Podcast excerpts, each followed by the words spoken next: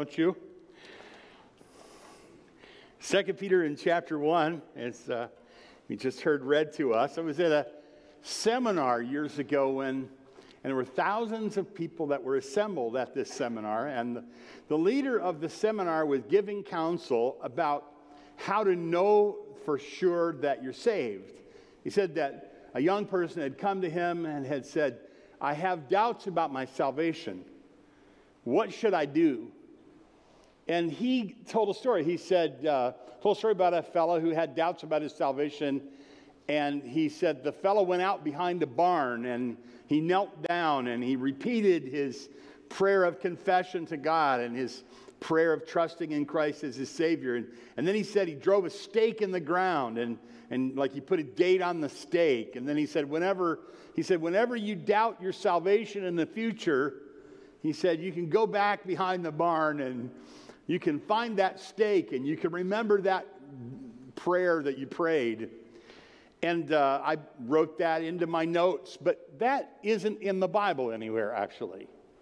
You just don't see that in the Bible. The Bible actually, it might be a fine thing to do. The Bible doesn't really specifically teach that.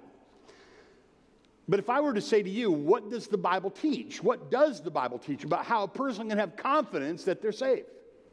What does the Bible teach? And where does the Bible teach that? You, we know the Bible says that you can know that you have eternal life. It says that in 1 John. It's one of the purpose statements in 1 John that you, you can know that you have eternal life. You can know that you have eternal life, but having eternal life and knowing that you have eternal life are related, but they're not the same thing. A person can be saved and yet still lack confidence in their salvation. So the, the real question there would be how does a person know they're saved? Or maybe a better question was what does the Bible say about how a person can know they're saved? And, and an even better question is what does the Bible say and where does it say it? Where can I turn in my Bible to see what God says about how I can have confidence that I have eternal life?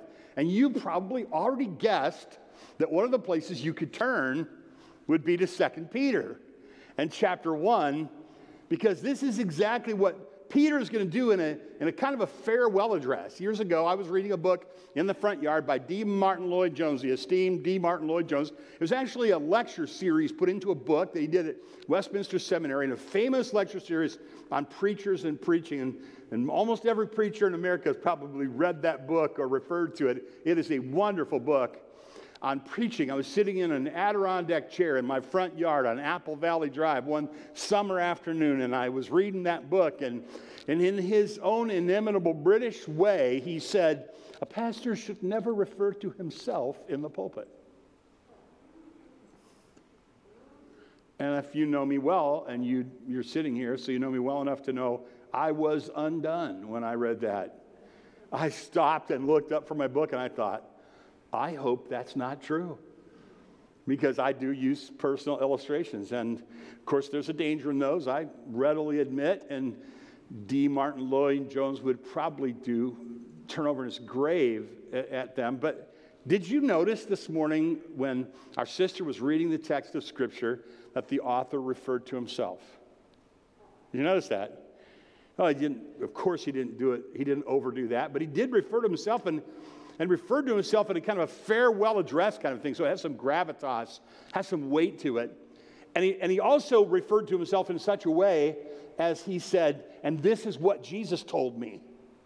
Almost as if we should have remembered that incident. And if you read the Gospel of John and you got to the end where it has this gorgeous climax in these post resurrection appearances with Peter involved, you would remember that Jesus tells Peter how he's going to die. And this is what Peter referred to. He referred to himself, of course, in a great and holy way, under the inspiration of the Holy Spirit. He did refer to himself here. This is a powerful passage that we are dealing with. This is a beautiful piece of God's Word. It is unparalleled in the New Testament that what we see here, and, and the heart of it is how we can have great confidence that we are saved, how we can know. And let me give you a little uh, thumbnail sketch of this, and then, I, and then we're going to go teaching right through these few verses that we've set aside to study today. But how would a person know? Can I just say it this way? What does the Bible say about how a person can know that they're born again. Well, it would be fine to have your mother remind you of the time you prayed, but the Bible doesn't say that. I'm not going to say anything bad about your mother, but the Bible doesn't say that. My mother reminds me of the time I prayed. My father reminded me of the time I prayed to receive Christ. I have a personal memory of that, but my confidence of my salvation is not based on my memory or on my evaluation of my sincerity as a five year old boy. My confidence is based on a couple of things the Bible does talk about, and Peter talks about them here. One of them is the ability to observe Christ like qualities in a person's life. In other words, you, you could say you walk like a duck, you quack like a duck. You could say they're evidence of the life of God in a person is often what the scriptures refer to when, when a person is seeking confidence that they're born again. What evidence is there that the life of God is in you? This is what John does in his epistles. He says the, a person will believe these things, and then there'll be evidence of love, and, and there will be, you know, uh, a resistance to sin. This is a thumbnail sketch there of some of the things in First John. In other words, the way First John deals with it, which is about this, about confidence salvation is it says, examine your life and see if the evidence of the life of God is in you. So that's one of the things we're going to see here that Peter's going to do. And then he's going to, he's to, he's to do something else, and it is in this self referent chunk, you know, from verses, I think it's 12 to 15. It is 12 to 15. In that, he's going to say, take your Bible and go back to the passages that you believe and remind yourself of them. Let me stir you up by reminding you of these things. And then, then he says, and after I die, you'll always remember I said this. This is essentially a paraphrase of what he said. Now, let's just see what I said, see if this is not true. And in, in a way that I have uh, arranged my, the way I've planned to talk to you today, there are four observations that I want to make that I think will be helpful to you. Here's the first one. If you're growing in godliness, you will have evidence of the life of God in you. I'm going to back up to verse 8 and show you this. Backing up to verse 8, if you're growing in godliness, which is the thing that we're in, this is the imperative here. So we're told to do add your faith, diligently add to your faith, make every effort to add to your faith. In other words, grow in godliness. If you're growing in godliness, you'll have evidence of the life of God in you. And you remember the text from last week that it has this list in it add to your faith virtue, or supplement your faith with virtue, Virtue with knowledge, knowledge with self control, self control with steadfastness, steadfastness with godliness, godliness with brotherly affection, and brotherly affection with love. In other words, add to your faith, supplement your faith, and be diligent to do this. Continue to grow, is what he's saying. In other words, if you're growing in godliness, adding your faith, you will have the evidence of the life. You have growing evidence of the life of God in you. Where there is life, there is growth. Where there is growth, there is life. There is fruitfulness, there's effectiveness. This is what he's going to say now, in, and he reaches the end of that uh, little section, verses 5 through 7. Notice in verse 8, and this kind of goes together. For if these qualities, or if these, in the original, it's like these, if these, this would be the list, if you will, the supplements, if these supplements are yours and increasing, they keep you from being ineffective or unfruitful in the knowledge of our Lord Jesus Christ. You could do a little self examination. You could say, What fruit is there in my life? What effectiveness is there in my life? Don't be too hard on yourself, but just ask, What fruit? Who believes because I believe? Who's encouraged because I have encouraged them, have been an example to them? A, a Christian leader asked me once about the ministry of Tom Harmon some of you know Tom Harmon's a friend of mine. He's an itinerant preacher, powerful use of the Lord in our state here. This national leader said, Should I use, I suggested he use Tom Harmon as a speaker. And he said, Why? He said, Why should I use him?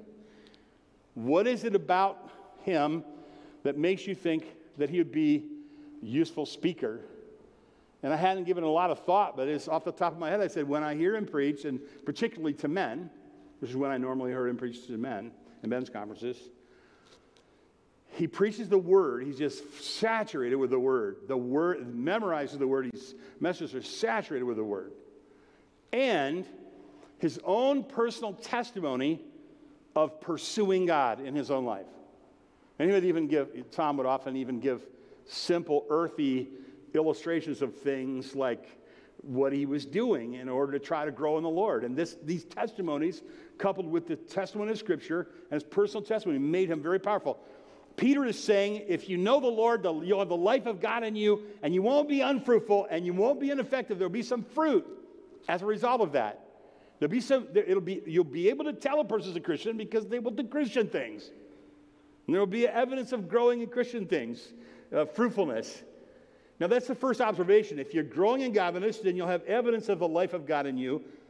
And again, for these qualities are yours and increasing, they keep you from being ineffective or unfruitful in the knowledge of our Lord Jesus Christ. And then verse 9 is the second observation. If you're not growing in godliness, you should ask yourself, is the life of God in me? If there's no evidence, there's no fruit or effectiveness, no growth in godliness, no desire to chase hard after God, pursue God, grow in the Lord, you should ask yourself, Am I genuinely saved? Now, look at verse 9. Um, For whoever lacks these qualities is so nearsighted that he's blind, having forgotten that he was cleansed from his former sins. I think Peter's referring to a believer who's not living effectively, but it would be, be, true of an unbeliever that he would have no evidence of fruitfulness or faithfulness or uh, influence for the Lord. If you're not growing in godliness, you should ask yourself, do I have a life of God in me? If you look, he's saying, if you look like an unbeliever and you act like an unbeliever, you may even feel like an unbeliever. You do want to entertain the question Am I an unbeliever? Do I have a life of God in me? COVID has swept a terrible plague. It's swept our, our world. People have died. No denying it. Um, people that we know and love have died uh, prematurely. And, and so it's a, it's a genuine problem.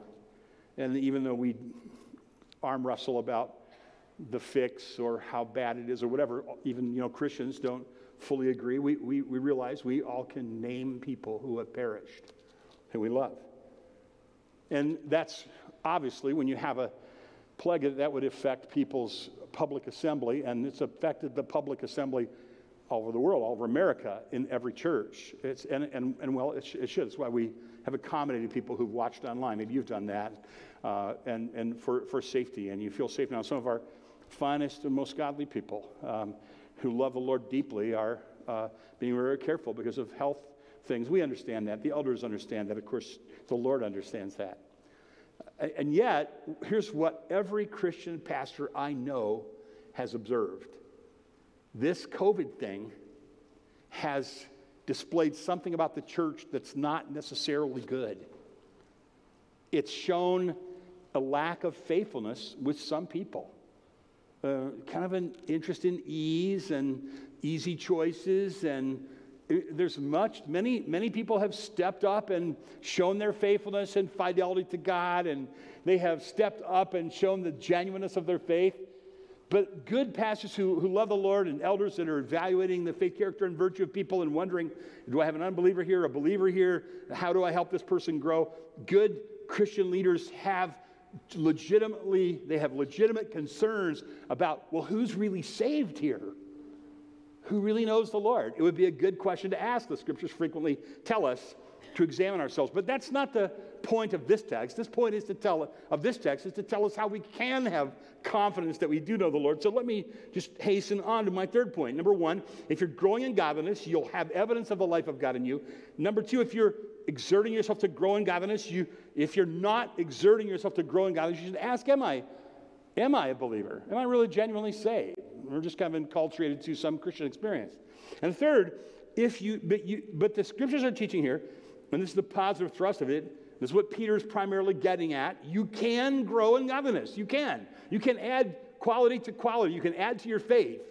You can supplement your faith. You can grow. You, you, you, uh, you can have the experience of the qualities that are listed in measure in verses 5 through 7. That's what he's saying, and that's very encouraging. You go back to 5, and you see this key phrase there. In the NIV, it's consistent the way they translate it in each of the places it occurs. And I think in the NIV it says, make every effort. Once in the ESV that I'm preaching from, it says, make every effort. But it changes the phrase in verse 7 and says, be all the more diligent. But it's the same phrase in the original. It's kind of that, and maybe we could use the placeholder, make every effort, make every effort. And later in the last section, when Peter is talking about what he's doing to, to remind them of the word, he kind of uses wordplay and he says, I'm making every effort to do that. And so it kind of rings in our ears. And It'll be something that we should think about. There's an effort required to, to, to grow in the Lord. Personal grow, growth in the Lord requires personal effort, strenuous personal effort. The New Testament teaches that growth in grace requires strenuous personal effort. Don't let anybody tell you otherwise or call you a legalist. This is what the New Testament teaches. This is what he's teaching here.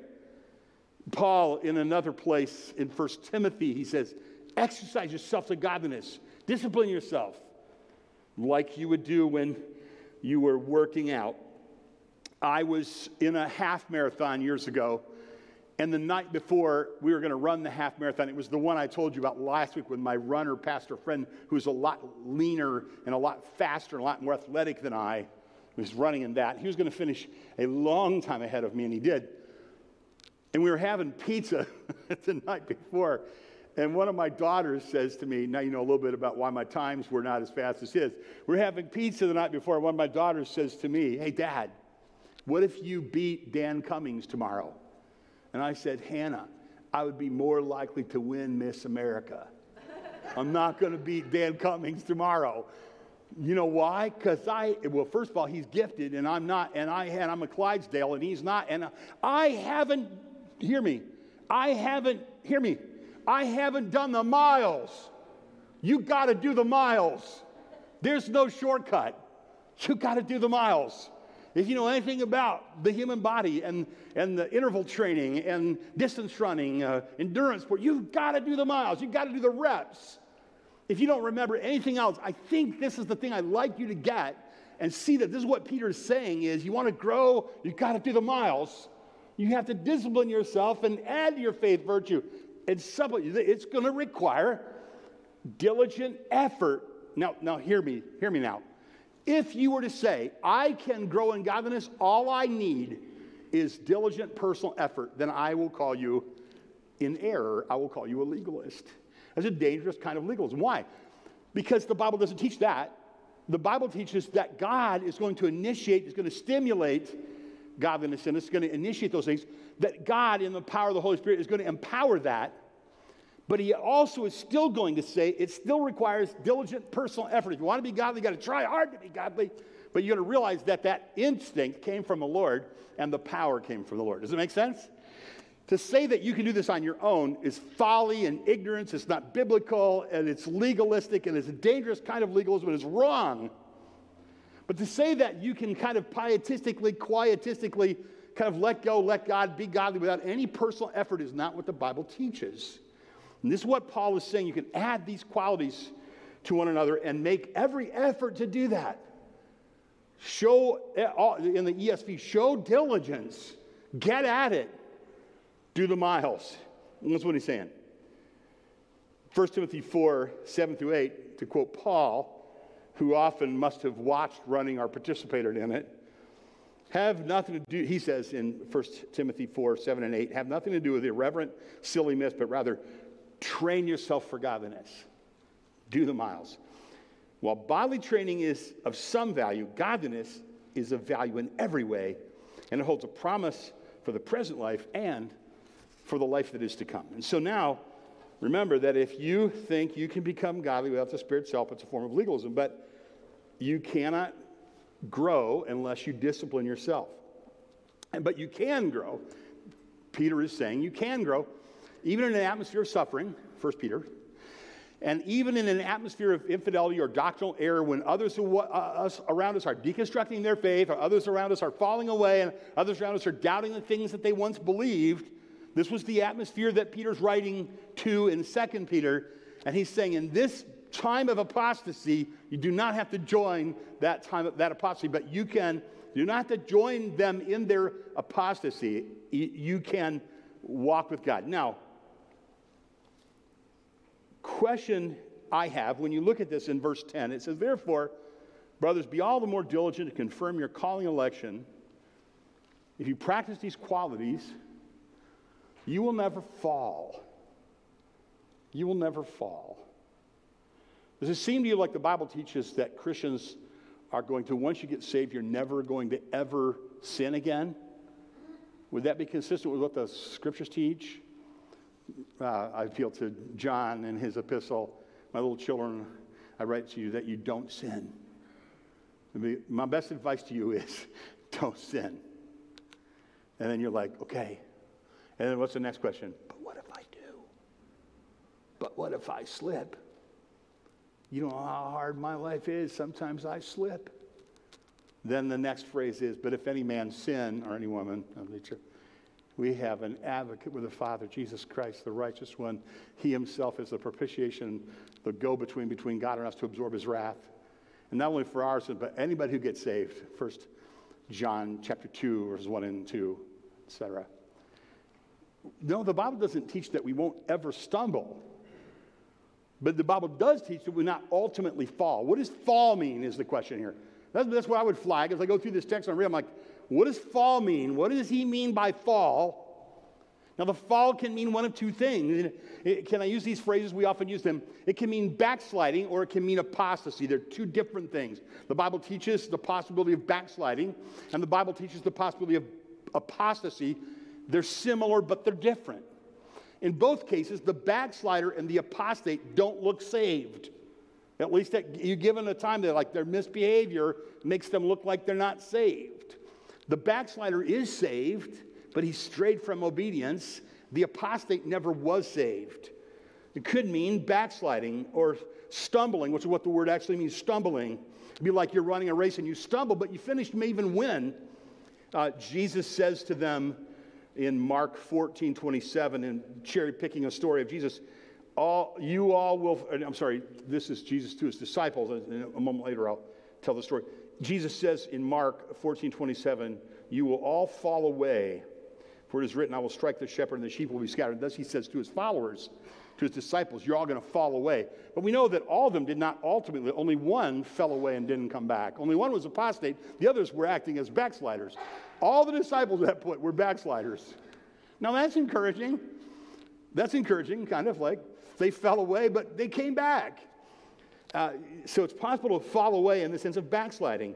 This would be a believer who's not, and, and the Bible talks about this, like for instance, in, in the book of Hebrews, in, in chapter 12. Hebrews is a book that's written to those who some are backsliders and some are genuine Christians, some are backsliders, and some are apostates that aren't genuinely saved at all. We'll get to that. But in Romans or Hebrews 12, he's referring to believers because he says they're children, and he says, My son, have you forgotten the exhortation that addresses you as sons in Hebrews 12 and verse 5? My son, don't regard lightly the discipline of the Lord, nor be weary when reproved by him. For the Lord disciplines the ones he loves and chastises every son whom he receives. It is for discipline that you have to endure. God is treating you as sons. What son is there whom his father does not discipline? If you're left without discipline, in which all have participated, you are illegitimate children and not sons.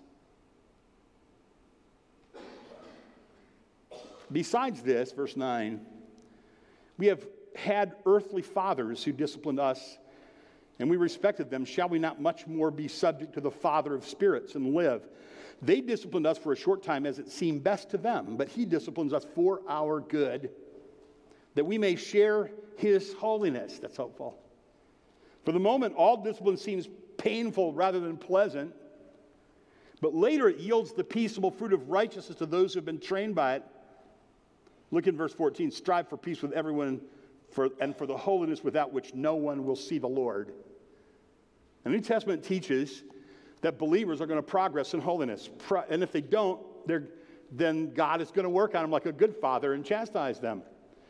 So when you backslide or fall away, and there's a very real sense in all of us do that to some degree, He's faithful to the chastisement might be just a word in the ear or might be something much more difficult. It might be something that you're enduring in your life that really is unfair, but He's using it to discipline you. It might be a financial reversal, it might be a business reversal, it might be a difficult family member, it might be something else that God uses. But you, you in your heart, if you're tender-hearted to God, you'll recognize God is working on you to, to, to, so that you'll progress in faith, so that He'll get you back from your backsliding, from your falling away. But this does not mean you're not saved. The backslider is saved, in other words. Now, that's what's described in, in Hebrews 12. 1 Corinthians 11 also describes this discipline that that that is why many of you are weak and some of you have and ill and some of you have died. It's pretty dire, it's pretty serious. This is like Paul's writing under the inspiration of the Spirit saying when people are believers and they, they backslide or fall away in disobedience and act like unbelievers, God may chastise them in order to bring holiness or he may bring them home. The Bible's really plain about that. It says, later it says, judge yourself so that you won't be judged. And that's why I'm always real serious in my heart at communions. I'm always like, is there anything in my life, Lord? Because I don't want you take me home in discipline. And I fear you and love you. And, and so show me what's in my life so I can confess it, get it quickly under the blood. And that's what all of us should, should do because it's a fearful thing to fall in the hands of an of a God who's angry, the Bible says. And So, so I ask, Romans 11 talked about this kind of stumbling in reference to Jewish, uh, to the nation of Israel. So I asked, did they stumble in order that they might fall? I'm talking about backsliding is like stumbling, but not falling ultimately, losing your salvation, which the Bible doesn't say you can do. 1 Corinthians 9 24, do you not know that in a race, all the runners run, but only one receives the prize. So run that you may obtain it. Uh, and then again in Jude 24, now to him who's able to keep you from stumbling and present you blameless before the presence of his glory with great joy. So there's that fall might mean backsliding in this particular case. I think that's the main idea. But fall in the Bible may, may mean ultimately falling, and it may describe not a backslider, but an apostate. Um, passages of Scripture, so the Scriptures teach that salvation is a work of God, at one time work of God, and we're given, when we believe, we're given eternal life that is eternal when we get it. So, would it be eternal life it, if it was taken away? The nature of salvation itself would be an argument that the scriptures teach that a person who genuinely is saved will never not be saved, but will persevere. But then there are passages of scripture that seem to, that look like a person could fall away from faith. What are those passages? Those are describing the apostate. Am I making any sense? I hope I'm making this clear. Those are describing a person who never was saved though he was initially included, maybe even a member, maybe he's like taking Christianity for a test drive, but he doesn't own it yet, uh, to use a weak illustration. 1 John 2 and 19, John says, They went out from us, but they were not of us. If they had been of us, they would have continued with us. That's the perseverance of the saints. But they went out that it might become plain they were not of us. On the other side, listen to what Jesus says in John 8, 28 and 29. I give them eternal life. They will never perish. No one will snatch them out of my hand. My Father who has given them to me is greater than all, and no one is able to snatch them out of the Father's hand. Those who are genuinely saved are eternally secure, and they will persevere. And then, if you want more on this, just study every passage in the Bible about salvation and the nature of salvation. The nature of salvation is, is a gift and a work, a miraculous work of God in us. And if you want more proof, just take your Bible and read Romans in chapter 8 thoroughly. It's like Paul is trying to think of every possible way that he can say nothing, nothing in heaven and on earth, in the spirit realm, in the human physical realm, nothing will what? Nothing will separate us from the love of God which is in Jesus Christ. It is not in located in my faithfulness. It's located in his faithfulness. It's not located in your righteousness. It's located in his righteousness. And yet that's not to say that there won't be a desire to pursue righteous living. And so the apostate then is warned in, in Hebrews 6, and I think in the Hebrews 6 four to six passages aimed at the apostate, the one test driving the faith that hasn't bought in. It is impossible. This is a, uh, this is a Hebrews 6, 4 to 6. It is impossible in the case of those who have been enlightened, tasted the heavenly gifts, shared the Holy Spirit, tasted the goodness of the Word of God and the powers of the age to come, and have fallen away, to restore them again to repentance. Since they are crucifying once again the Son of God to their own harm and holding him to, up to contempt. I think in the story of Jesus in Luke 8 13, the ones on the rock are those who, when they hear the word, receive with joy, but they have no root. They believe for a while, but in a time of testing, they fall away. That's the kind of falling away that I think is describing the apostate. So I give a warning to the backslider or the apostate. Let me speak to you if you find that you're lacking these qualities. Be warned. This is dangerous. We don't know about you right now, whether you're saved or unsaved. We don't have a tester. Only God knows. Take this seriously. This is what Hebrews 10 says For if we go on sinning deliberately after receiving the knowledge of the truth, there no longer remains a sacrifice for sins, but a fearful expectation of judgment and a fury of fire that will consume the adversaries. These texts are often avoided in the modern church. Anyone who has set aside the law of Moses dies without mercy on the evidence of two or three witnesses. How much more punishment do you think will be deserved by the one who has trampled underfoot the very Son of God and profaned the blood of the covenant by which he was sanctified and outraged the Spirit of grace. For we know him who said, Vengeance is mine, I will repay. And again, the Lord judges his people. It's a fearful thing to fall into the hands of a living God. So there's some serious warnings here. But yet, you know, I kind of move on because the heart of the text is to encourage us how we can have confidence. How you can you have to worry about whether you're a backslider or apostate because you have growing evidence of the life of God in you. That's what the heart of the text is. So, where do you put your efforts? Here's what I've noticed backsliders and apostates tend to put their efforts in justifying their behavior, not in seeking God. They put their efforts in making themselves look better than people. And then, you know, they find Christians who are inconsistent and they point out their inconsistencies, and it's not hard to do. And they talk about those things all the time.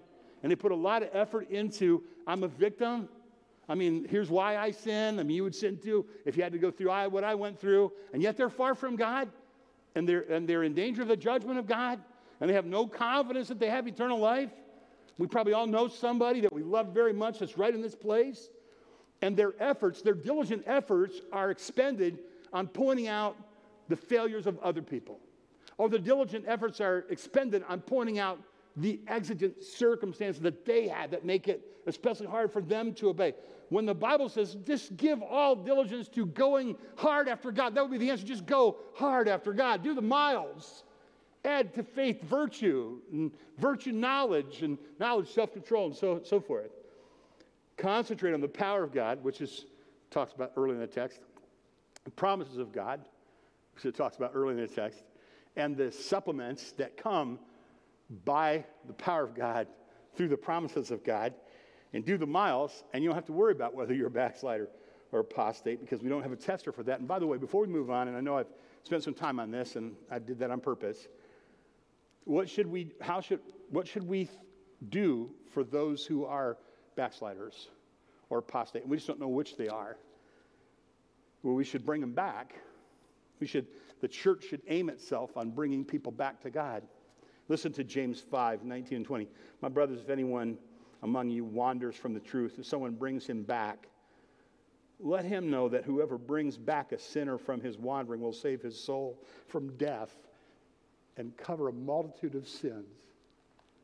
Think how sin leads to sin and multiplies into sinful effects on other people. When one person sins, their children are harmed, their loved ones are harmed, the whole world is different. But if you are able to save somebody and bring them back from that, then think of all the sin that doesn't happen and all the heartache doesn't happen. Try to rescue people. Pray for them. Bible says we should restore them. And this is Galatians 6 1. Brothers, if anyone's caught in a transgression, you who are spiritual should restore him in a spirit of gentleness and keep a watch on yourself, lest you be tempted. And the Bible says that we should gently and patiently teach people and try to guide the truth around the mental obstacles that they have and the excuses that they have. Listen to 2 Timothy 2 24 through 26. The Lord's servant must not be quarrelsome, but kind to everyone, able to teach, patiently enduring evil, correcting his opponents with gentleness, God may perhaps grant them repentance, leading to a knowledge of the truth, that they may come to their senses and escape from the snare of the devil after having been captured by him to do his will. Around us are many who we deeply love who are in the snare of the devil, and they need to be graciously, carefully, gently taught and recovered. This is, this is why we teach Sunday school. This is why we take our Sunday school teaching seriously. This is why we learn gospel conversation, because there are souls that are precious. Like you think about that, you might have a loved one that won't listen to you, and, they, and you've said everything to them, and you, want, you know what to tell them, but they won't listen. But what if you were to pray and God were to send somebody into their life they admired, somebody that they looked up to, somebody that they really thought a lot of? And what if God gave their heart to that person and that person was faithful and diligent and gentle and careful and, and, and, they, and they saw something and heard something that they wouldn't have seen or heard otherwise? This is what, this is the, this should motivate us as a church. Like, there are backsliders and apostates out there, and our, our ministry should be to try to help them. Now, I'm going to return here to the text as I've, that kind of excursus about backslider apostate. I feel like our church needed to hear that right now. But let's go back now here, and we're picking back up in verse 10. And let me get back to the heart and the emphasis that I think is sweeter. And, and, it, and you know, we, we had to have some warning there. But now let's move away from that. And let's be encouraged by this. You can have confidence. You do not have to fall. Look at verse 10. That's what it says. Be dil- more diligent to confirm your calling or election. In other words, do the miles to confirm you're genuinely believer. If you practice these qualities, you will never fall. You don't ever need to fall. You don't need to fall. You have this, you have this confidence. Strength for today, the song says, and great is thy faithfulness, and bright hope for tomorrow. We have the strength that we need not to fall. You don't have to fall. Make excuse for yourself. Stop your sin. Stop your lust. Stop your anger. Stop your greed. Stop talking about people behind their back. Stop that. Repent of that. Turn from that.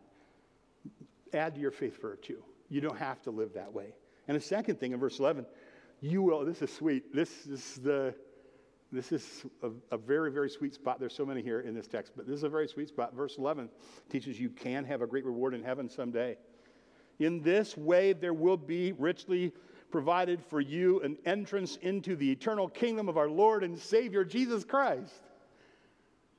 You, have, you can have a confidence, you can have confidence that you will see the Lord in his kingdom someday. As you grow in these qualities, it will give you, I won't save you, you're saved by grace through faith, but the confidence that you get that you have eternal life comes when you grow in the Lord. And some people don't have confidence because they haven't grown for years. And they've squandered the, the things that God has given them to grow, but they haven't admitted their need and had ambition to grow. I went through my journals this week a lot. I read through old journals. I've journaled for years and years and years. And one thing I noticed is that there's a lot of holy ambition in them. A lot of, oh, Lord, please do this in my life. Lord, please do this in my life. And I remember writing those things and thinking, I don't know if that will happen. I don't know if that will happen but I know I need that to happen. And sometimes it's a jagged graph, right? But but what's so sweet, and Lois, I read, you know, you, uh, you were there when I read you a part this week. Some of those prayer requests were answered in a smaller scale than I prayed, but they were answered. And some of them were answered in ways that were beyond what I could have imagined. Am I right? Just beyond what God, what like only God could do that. We when we strenuously aspire to grow in godliness, God will inspire that and God will empower that and God will do what you can't do. He can jet you forward. Don't be discouraged. You know, it's not all up to you, but you should apply yourself to diligent efforts. You should aspire in your journal or however you do it. You should, here it comes, do the miles. You've got to do the miles. But think about this a bright hope for tomorrow. There's a happy homecoming that we look forward to. I went to college and my parents moved. But I found them. I found where they lived. They didn't tell me where they lived, but I, I called around. No, I'm kidding. They, they gave me the address. I'll never forget that homecoming that year from college. I have two little brothers that they're little, they don't know better. They look up to me and like me and love me. And they're seven and 10 years younger, so it's kind of perfect. Had a family dog, nice mom and dad, Christian people. I'm away at college, I'm the oldest son. They think I'm making good because they don't know everything. Um, and so now I'm coming home, coming home for the summer. I'll never forget driving my car into that strange park driveway, and there were the people that I love most in the world, my mom and dad, waiting for my little brothers come running out. The dog, my mom fixed my favorite meal that night. And we all sat around and laughed, and they listened to my every word, all my stories from college. And listened to what I had to say. That was my love language, you know. And so they listened, and I told them stories, and they fed me my favorite meal, and they brought me my favorite cake. And then we had what we always do we went out, we played football in the yard, and I was really good because my brothers are seven and 10 years younger than me. So that was a lot of fun. It's not the same now, but it was. My grandkids can beat me now. But, but I remember how sweet that night was, that summer night with the people I love so much. And we played our football game, and then we played with the dog until the dusk overcame the day. And, and we went inside and we sat around and told stories late into the night. What a homecoming it was. I went up to my bedroom, which I'd never seen before. And my dad and my mom, they had made a special room just for me. And it was my quilt on the bed, my stereo, and my records on the stereo and my clothes in the closet and my stuff and my dresser. It was a place prepared just for me. It's quite a homecoming. I've always remembered that. Peter says, keep doing the miles. And you can have confidence in a homecoming someday. He says it so much better. He uses the full name of Jesus Christ and appeals to the kingdom. For in this way there will be richly provided for you an entrance into the eternal kingdom of our Lord and Savior Jesus Christ. You can have confidence that you'll be a part of that kingdom. There's an old song, thought about singing it to you, but changed my mind.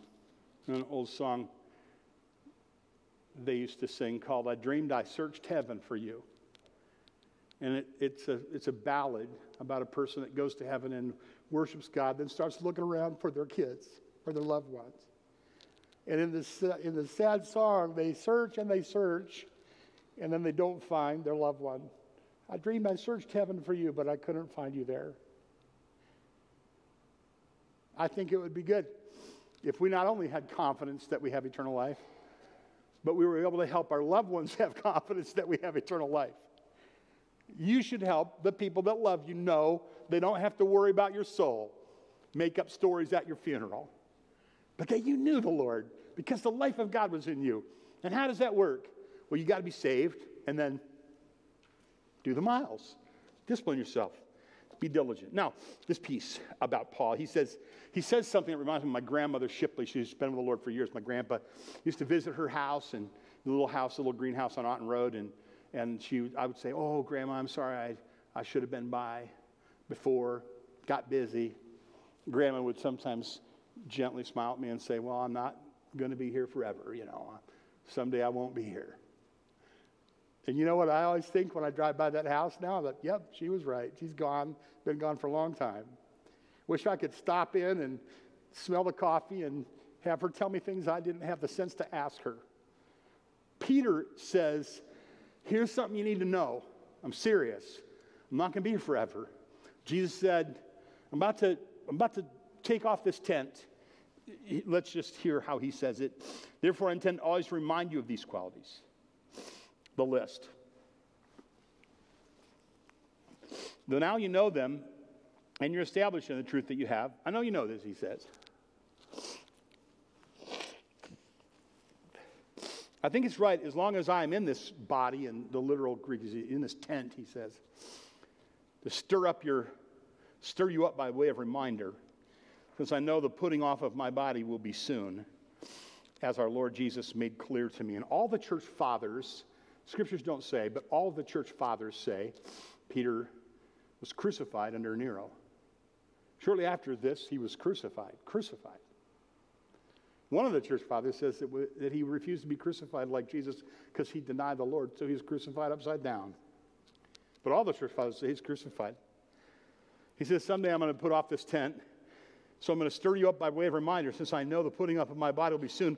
As our Lord Jesus made clear to me, you can see that in John 20 there, and I will make every effort, he says, so that after my departure, you may be able at any time to recall these things. I don't want you ever to forget this. This is what we say to our loved ones. The last beat of my heart, I will say, I love you, follow Jesus. The last breath I have, I will say, I love you, follow Jesus. So we have a reason to do what we do because there are people who are not following Jesus and don't have eternal life. And these people sometimes have our name and we love them. And we should expend every effort to keep growing. So they see that. And, the, and this is the fourth thing. If you want to, I'll, I'll, I'll review, it won't take long. Number one, if you're growing in godliness, you'll have evidence of the life of God. If you're not growing in godliness, you should ask, Do you know God? You can grow in godliness. And, and number four, and it took me a while to get to it, but here, here it is to finish faithful and help others finish faithful, remind each other. Point out the scriptures to them, to, to each other. That's what he's saying. Never stop growing. Work hard, grow. Never stop growing. And when you fall, get up, go again. Make every, he says, I'm going to make every effort to tell you this. And he says, My departure, he uses that euphemism for death, calls death departure. For a Christian, it really is. For all of us, is the death is departure. You depart to judgment or you depart to arrive in heaven. Imagine that. Is departure and a, uh, and a arrival. What would, that, what would this look like in your life? Eh, we hear stories about people falling away. Maybe we all fall away. There's that older guy kind of gets cynical and he gives up. He's, his church attendance, his body are absent. He's seen too many painful things in his life. He's, he's cynical and doubtful now. He needs to go back and, and he needs to repent of his hard heart and he needs to start seeing a few sunrises and sunsets, thankful for his children, his wife, come back to church, do the miles. The young dad who feels sorry for himself because his wife doesn't treat him the way he feels like he should be treated. And so there's that porn thing or there's that flirtation thing. And, and he knows that he's falling away. He's sitting in church, he's got his Bible like usual, but he knows he's falling away. And that man would have tearful repentance to God. And he'd maybe get a friend and tell all to a friend so that he could do the miles of following and add to his faith virtue. Or maybe there's that young mom who struggles at night when she remembers her angry words at her husband or her kids. And she needs to realize that God is in the business of helping people change when they sin, and that God can do what no man can do. And she maybe needs to have tea with an older, godly woman who's had that same battle. Talk about that and start again, do the miles. Or maybe there's that teen girl that needs to get up early and turn on that lamp in the little corner of her room so she doesn't wake up other people. And before she goes off to face the world, read her Bible and talk to God and thank Him and devote herself to God, even though all the other girls at school, so very few of them do. She could get up and she could do the miles by turning on that little lamp and letting it fall on her pages and praying to God, just a simple prayer every morning and giving herself to God, and God would powerfully work in her life, miraculously and powerfully work in her life. There was a pastor who fell away, a Christian leader who fell away. It's always sad when Christian leaders fall away. This guy had every privilege. He, he really was privileged, and he's well known, and he was well connected. But he, he got afraid, and he denied God and Jesus. And when people challenged him, he even used salty language so that people would know that he wasn't a follower of Jesus. It, wasn't, it was sad. It was a dark scandal. He cursed to emphasize his point. Was he a, was he a backslider or was he an apostate? Well, he wasn't an apostate because he wrote this book. It was Peter that who fell away, who backslid, who fell away, and Jesus recovered him. You remember that sweet scene where he makes him breakfast up in Galilee and they have fish and he says, Do you love me? Do you love me? Do you love me? Feed my sheep, tend my lambs, come back, get on the team. And he does. And, and he finishes faithful. He, he's faithful to God. After he's so denied the Lord, he now is faithful to God. You can fail and you can recover. That's the guy who wrote the book did that. How sweet is it that? That this is true. And so he asked forgiveness. Truly, truly, John 21, 18 and 19, I say to you, when you were young, you used to dress yourself and walk, Jesus talking to Peter, walk wherever you wanted. When you're old, you'll stretch out your hands, and another will dress you and carry you where you don't want to go. This he said to show what kind of death he was to glorify God. And after that, he said, Jesus says to Peter, Follow me. And Jesus is saying, You hear him? He's saying it to you, Follow me. And do the miles. There'll be a great reward in that. We're going to have a family meeting